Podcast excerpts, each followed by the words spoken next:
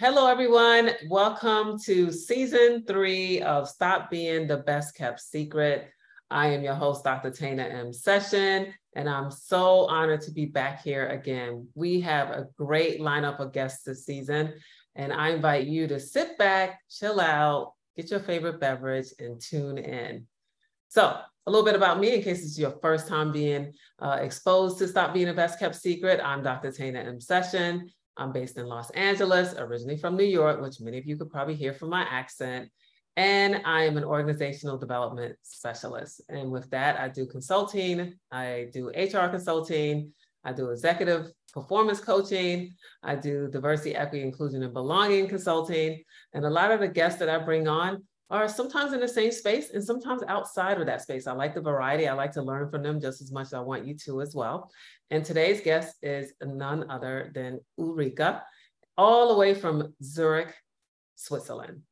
And I'm honored to have her here. I'm going to give her an opportunity to introduce herself and tell us what problem does she solve and how does she help people stop being the best kept secret. So Ulrike, welcome to Stop Being the Best Kept Secret. And I'm going to hand the mic over to you to formally introduce yourself. Thank you very much, Tana. That was a lovely introduction.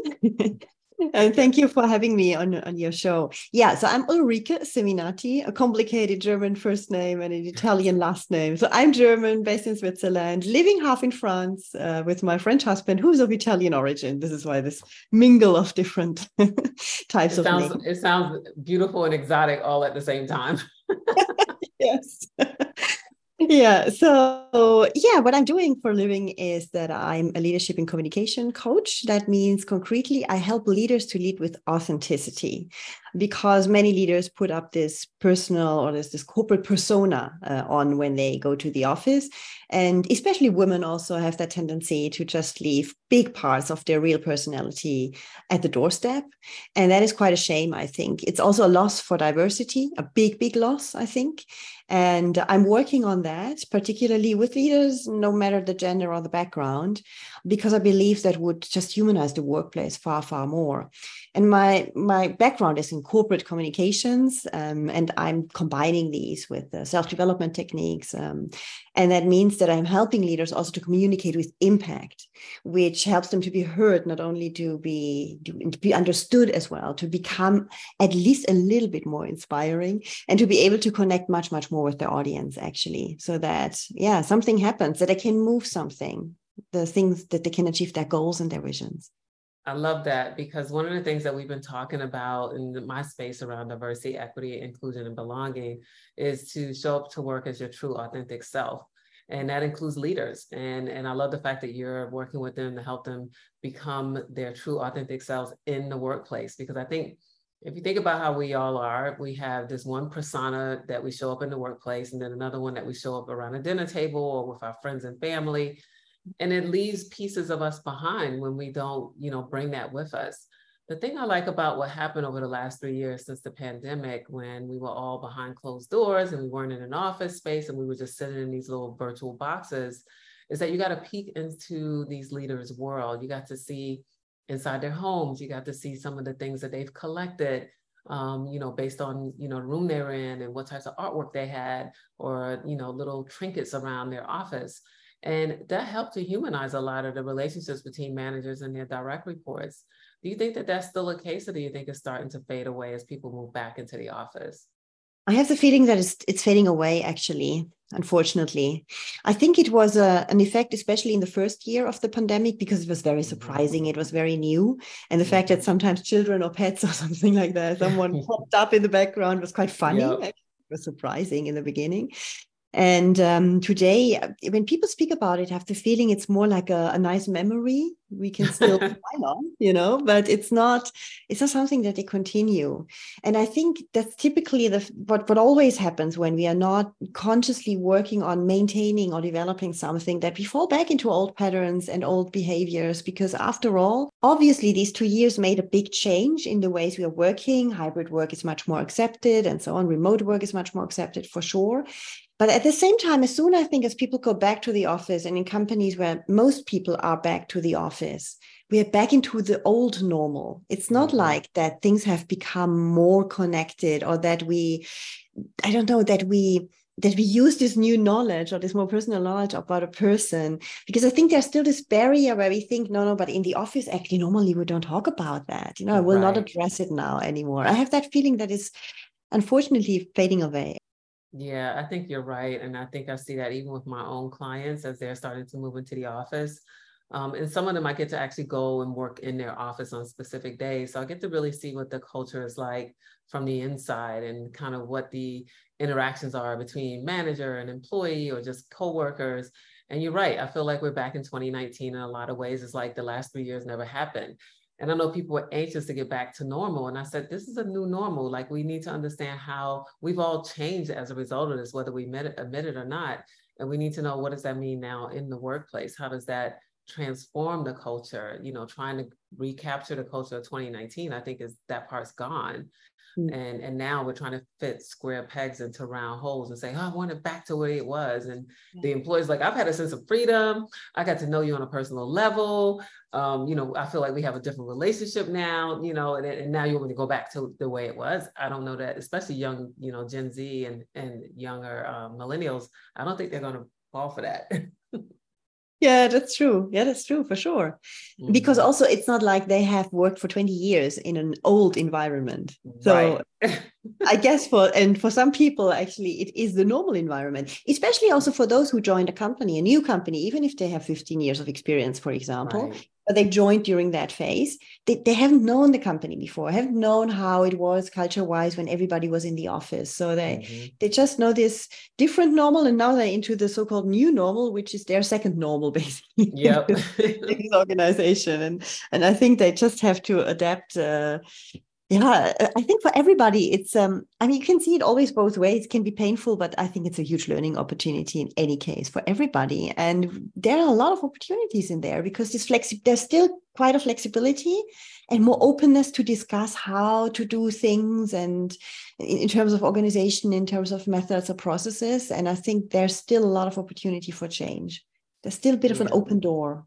Yeah, I agree with you. And, and I hope that door continues to open. Um, what, if any, impact do you think the next generation will have as it relates to leaders being authentic, showing up mm-hmm. as their true whole selves, and being able to mentor, coach, and lead this next generation? I think that in general, much more things will be questioned. I think before we were much more into just accepting the status quo. Mm-hmm. We were mm-hmm. training the organization, hierarchies were accepted, they were as they were, and we can still see a lot of old style leaders out there applying more or less a command and control style. And you know, if you're paid, you have to be motivated by obviously have to be motivated because you're paid. And i think this this changes a lot. And i think things will be questioned much much more in terms of what makes sense what is worth really the effort why are we doing these things? Much more a, a, much bigger sense of purpose not absolutely life purpose i don't think that's true mm-hmm. but more why i'm here you know why i'm using 15 minutes of my lifetime and and do this now. Why should i do that actually? So i think that might lead to something that is for those who are not used to it because they've worked differently for the past. Decade is very difficult to adapt to but it, it's again it's again i think an opportunity and i think every generation brought always something new to the table mm-hmm. and was enriching this business world in a certain way now we were not only going for better better better obviously we're going for more performance performance performance and that was not maybe mm-hmm. the right path i would rather see it now i think that this this extreme performance driven attitude that has reigned i don't know in the two, early 2000s still when, when i did my mm-hmm. corporate career is very strong I think this will tune down towards something potentially a bit more meaningful and, and hopefully more effective as well. Yeah. So that everybody can do the same amount or achieve good things, but with maybe less effort because there's less useless effort than it was before because things are just more questioned. Can be. Mm-hmm. Yeah. yeah, and that access to information is a lot faster than it was in my time. So I'm Gen X um, and when I think about my early career, you know, a lot of things were still analog and paper driven, and it took longer to get responses or longer to even get answers to managers. And now, you know, with this thing that they hold in their hand, they pretty much have the whole world at their disposal and they can easily access information. And, you know, if you tell them to do something a certain way and they feel like they can do it faster, smarter, cheaper, they're probably going to want to do it that way, right?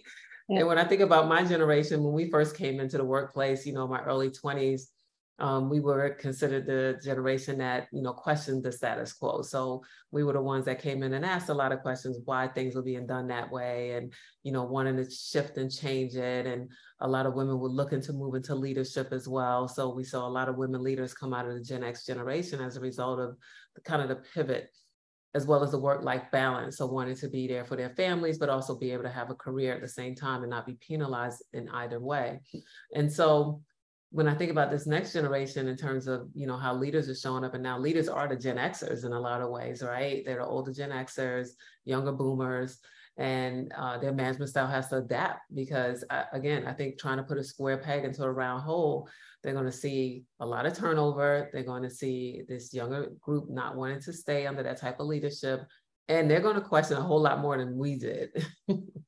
Yeah, yeah, I think so too. I think so too. But I'm curious to see how how this will influence also what we have seen so far in terms of diversity, for example. Um, I'm really curious to see that. I don't know what it will actually do, if it's a big change or not. I have the feeling that, in, in the one sense, the younger generation are more uniform than we were. I'm also Gen X like you because there were all extreme types of styles, and you know, before we went to work, obviously, I mean, yeah, that uh, at least in Europe was very, very, very varied. When I look now at people in their twenties, they they dress more or less the same style. We had many different styles, very extreme ones, mm-hmm. and then it tuned completely down, and you adapted. Obviously, you put on your corporate persona, go yeah. to work, and and this all faded away with age obviously but um and that's not like that with with the younger generation but at the same time i can imagine that they look much more for questioning who they are. For example when when i started like 25 years ago self-development or being self-aware was never a topic ever. I mean nobody spoke about that ever. And i think mm-hmm. when you have the chance that in your early 20s for example you truly work on yourself and better understand what you're actually up to what is holding you back you know this whole belief system whatever. I mean you can do so many things.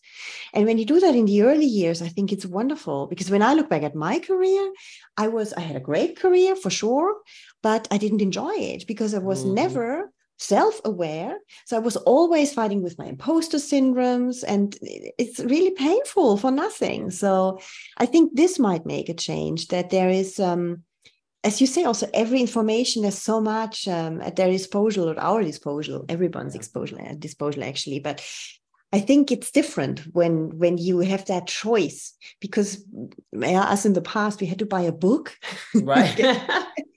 there were no online, online, courses. What internet? What's that? You know, started all so, off. So far away, yeah, from the possibilities of today. Far away also from from other people who could be role models on the other side of the planet because apart from television there was not much. Now you have such a vast choice which is maybe difficult too because it's so vast you don't even know where to start with.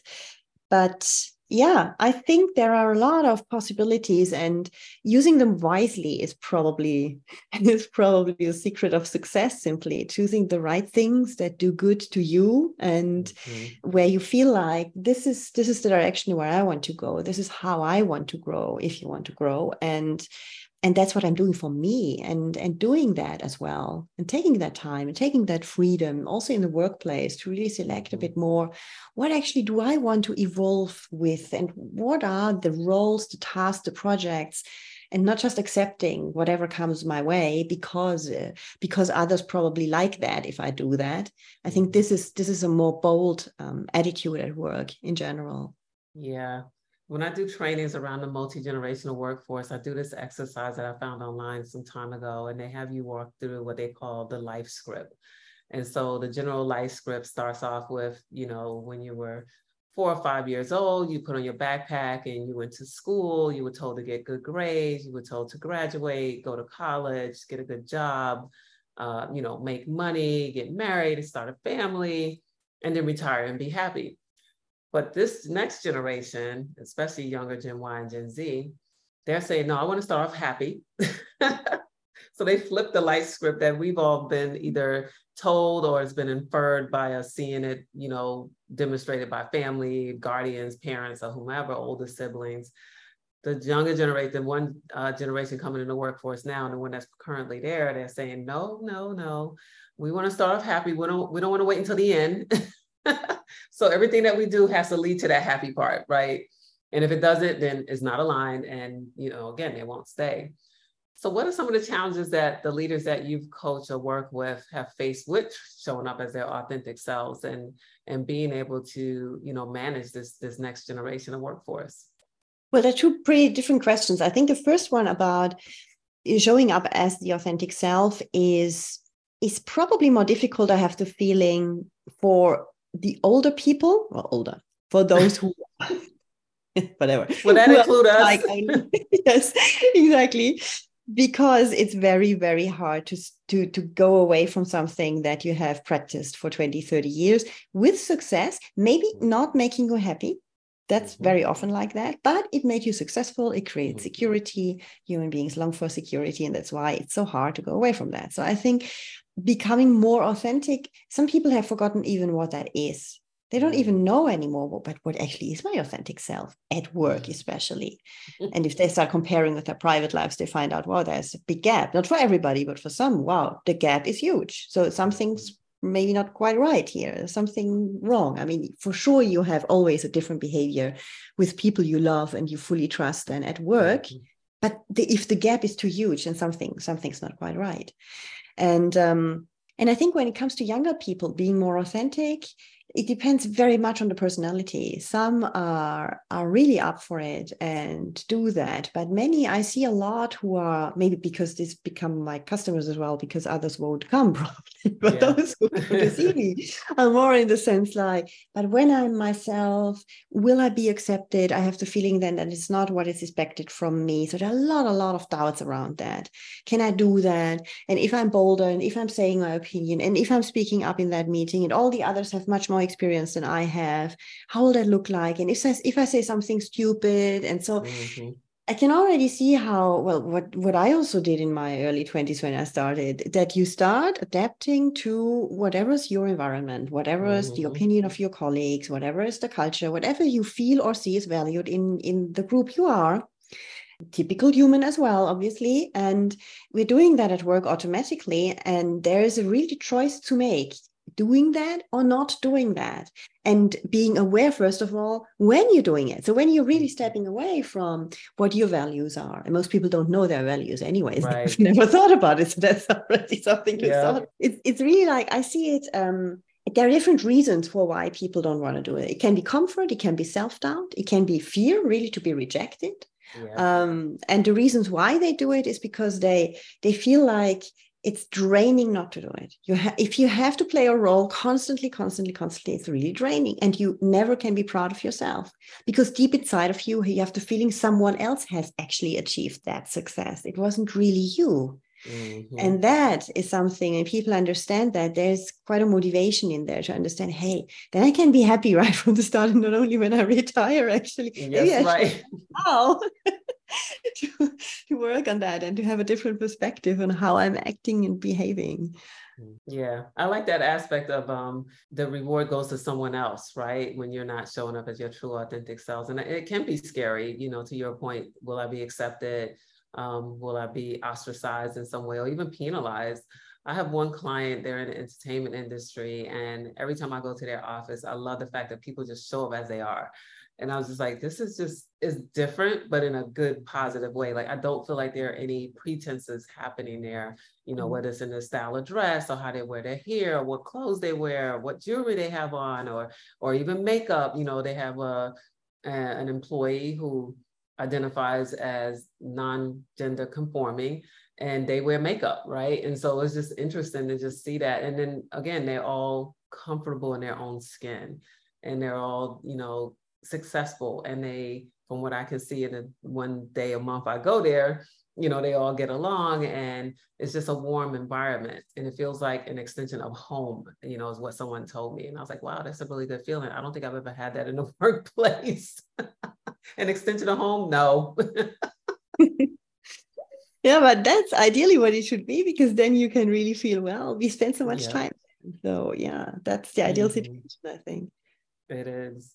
I wanted to pivot just a little bit before we wrap up and um and, and talk a little bit about what does diversity look like on the other side of the ocean? So from your perspective and the work that you do and the clients that you partner with, um, what are they focused on as it relates to diversity, equity, inclusion, and belonging? Mm. Here we focus much more on gender, I guess, than in the mm-hmm. US, um, because we have um, most people are white here. Yeah. Mm-hmm.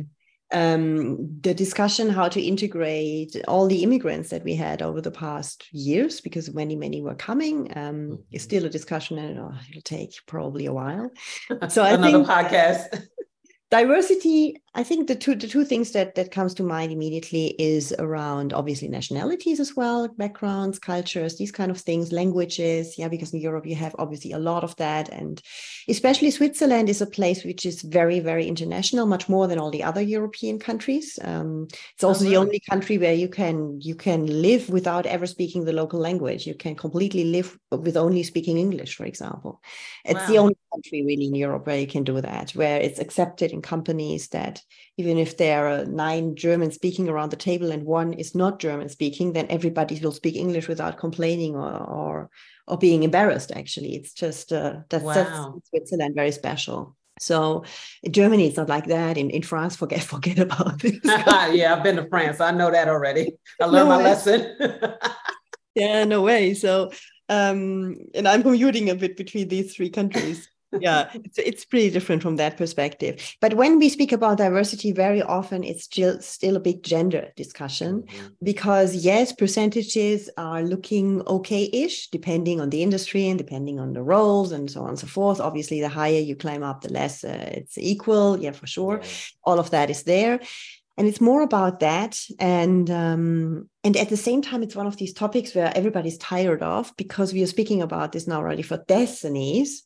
Mm-hmm. and but still as, as, long as it's still not done you know what do you want? Right. And, um, what I think is important, and this is why I have a, I have a podcast for female leaders, particularly because I think that one of the difficulties why we do not have that real diversity is that women in general have much have it much harder to be accepted for they their true self. Because it's different from the typical leader. And if you ask people what is a typical leader or a successful leader they see the the white man in the middle-aged white man. And i think all across the globe it's more or less like that. Mm-hmm. and it is and, and that is actually the problem that then when the higher women climb up the career ladder also here in europe the more they adapt to this style even if they don't want it even if the men even don't want it it's so much ingrained in in how we see how organizations work or what a leader is that subconsciously we, we, we somehow strive to become that person even if we don't want that actually yeah. very it's it's very it's a paradox actually. It's like mm-hmm. that but that's more i would say in in terms of diversity. And then we're also speaking out people who are disabled for example to inc- integrate that more. But in reality you see it very rarely. It's spoken about. You know companies have programs. Many companies have set up programs in the past years for that. But i think for many it looks more like a nice campaign than something that is lived or that people really embrace or that they mm-hmm. even have mm-hmm. time for to think about that because for most it's like let me alone i just want to do my job and right. uh, all the rest all this diversity stuff and inclusion oh, yeah. now i have to you know and and that's i think i think people don't understand the richness which is in that and which which they can also benefit from finally because it was would also grow their horizon and their perspectives. True. A lot of the same challenges here as you mentioned. Um, i remember for years diversity was focused on you know women emerging women leaders and moving them into leadership positions c-suite positions. Um, this year uh, fortune 500 has the most female uh, CEOs on the list, and there's still less than 20. So, so that speaks hmm. volumes out of 500 companies, right? And that's the most that they've ever had.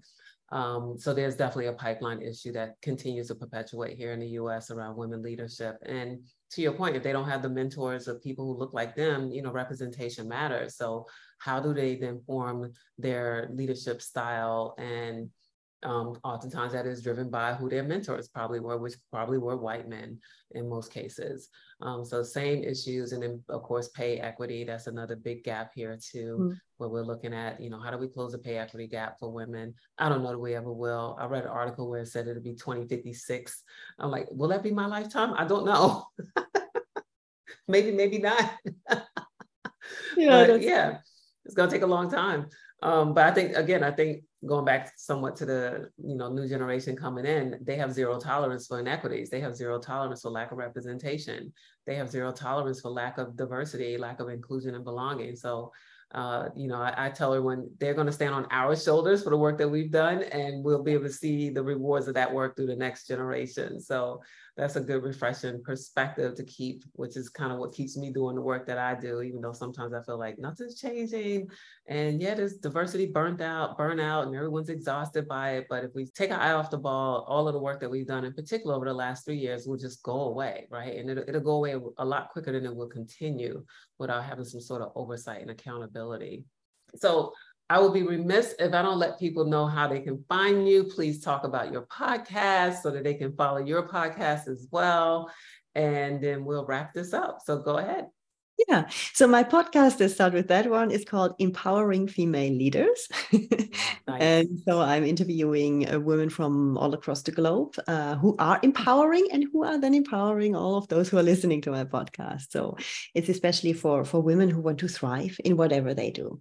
And um, people can find me on my website, which is ulrikeseminati.com. so we'll put in a transcript. Exactly. because if not, yeah, exactly. And you can find me on LinkedIn under my name very, very simply. Um, and um, I'm offering always a freebie as well, which is called a new one, actually, which I will upload next week. It's called The Art of Persuasion. It's really about communicating in a very tailor made way, how you can really understand the motivations of other people and how can you then shape your message accordingly. Wonderful. Who's your ideal client? Who are the people that should be reaching out to you? There are two, wait, two different ones. For one-on-one coachings, I like to work with women relatively young and ambitious, relative, relatively early on in their career, really in their first leadership position, thriving for their first leadership position, and wanting and, and struggling how to position themselves you know who who am i? How who can i be at work? Even if i want to make a career and yeah these these difficulties that are there um, and i'm doing trainings in companies around communicating with impact leading with authenticity and that's obviously then any kind of learning and development manager um, or people and organization managers people like that who who want to do something in their organization and to want to change the level of their leaders and how they engage with their teams Beautiful. All right, everyone, you heard it here. So you know how and where and why to reach out to her. So make certain that you follow, make certain that you connect with Ulrike on LinkedIn, uh, her website as well. We'll make sure we post it in the transcript so that everyone has the correct spelling. And that's a wrap. So everyone, thank you for being here for Stop Being the Best Kept Secret, season three kickoff. And I am your host, Dr. Tana M. Session. Be sure to set your alerts. Be certain to notify yourself when new episodes drop. And of course, continue to follow me on all platforms at Dr. Tana M. Session, where you can keep up with all the work that I do around organizational development consulting, executive performance coaching, and diversity, equity, inclusion, and belonging work as well. Thank you, everyone, and see you next episode.